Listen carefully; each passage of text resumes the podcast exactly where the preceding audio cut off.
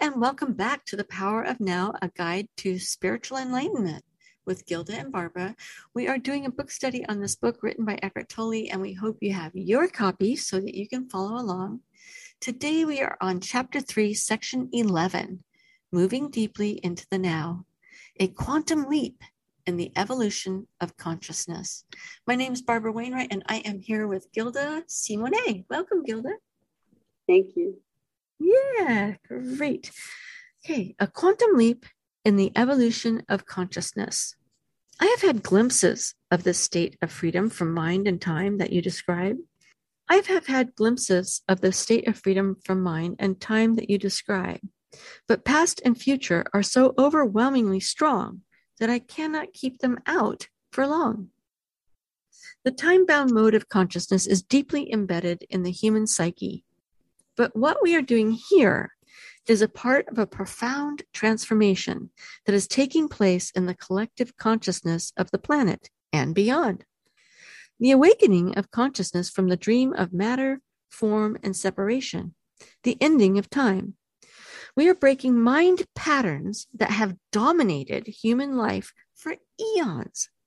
Mind patterns that have created unimaginable suffering on a vast scale. I am not using the word evil. It is more helpful to call it unconsciousness or insanity. And I so agree with him right there that it is part of our humanity or our collective consciousness, if you will, that we are all acting out of. If you think about it, you know, our our parents were raised a certain way so they have that imprint and they're going to turn around and raise their kids a certain way because of that imprint. And unless there's a pattern breaker in the family, nothing's going to change. The, the thing is just going to continue. That family is going to continue to behave and act and, and uh, manage their affairs just like they have generations and generations ago. There might be new things come along, like now we have cars instead of bikes. However, the family system, the family dynamics, the thinking in that family isn't going to change because there's not a change maker in the family. So I was the rebel in our family. And, you know, I'm not real close with the other members of my family anymore because I broke the chain. I broke the chain. I, I, I wanted out of it. I didn't like it. I became conscious and, and being around unconscious people became too painful. Yeah, no, I'm with you on that 100%. Yeah. yeah.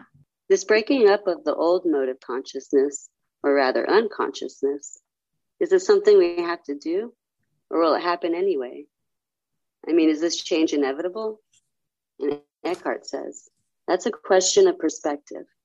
The doing and the happening is, in fact, a single process. Because you are one with the totality of consciousness, you cannot separate the two. But there is no absolute guarantee that humans will make it. The process isn't inevitable or automatic. Your cooperation is an essential part of it. However, you look at it, it is a quantum leap in the evolution of consciousness as well as our only chance of survival as a race. Yeah. Mm. That's some heavy talking right there. However, I agree fully that we have a chance and it's up to us. Yeah, you have to literally cooperate. exactly, right. Your cooperation is essential.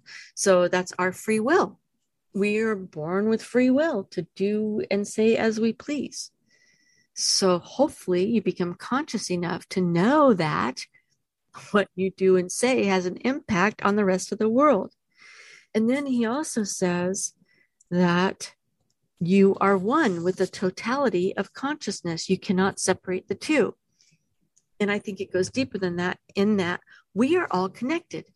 You are a human being. I am a human being that we every all of the human beings on the planet have that in common you know yes. to so to think that we don't have anything in common it's like no we have fingers we have toes we have eyes we have ears we have a mouth we have a, a physical body that we all incarnated into So we have so much in common. It's not, it's, it's amazing how much we have in common. So to try and tell me, you know, that we don't have anything in common, I go, wait a minute, I think we have more in common than we don't. And in fact, I believe that we are all connected. And like he says, you can't separate that fact. If I hurt you because we are connected, I literally am hurting myself. So I don't want to, I don't ever recall ever in my lifetime, I seriously don't ever recall wanting to hurt anyone. I went through a really, really, really nasty divorce. I never wanted to hurt that person. I just wanted it to be over. I wanted my situation to change. I was done. So it's so interesting how he talks about this in two paragraphs. Okay, we just read two paragraphs for this section. That's all there is in this section. But he really describes the quantum leap in the evolution of consciousness here and says it's not guaranteed. There's hope for us, there's hope for humanity, but we need more people to get on board.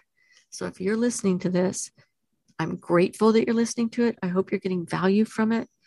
And I hope that you're able to stay present in the moment most of the time.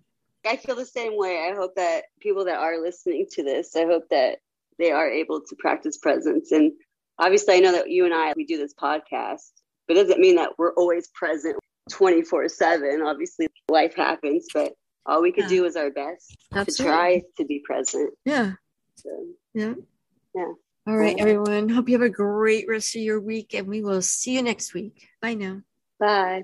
If you've enjoyed this podcast and you'd like to go deeper into a spiritual conversation, consider joining our group where we encourage each other on our spiritual journeys. Go to our website, lifecoachtrainingonline.com, and click on Coaching Services. Or give us a call at 800 711 4346.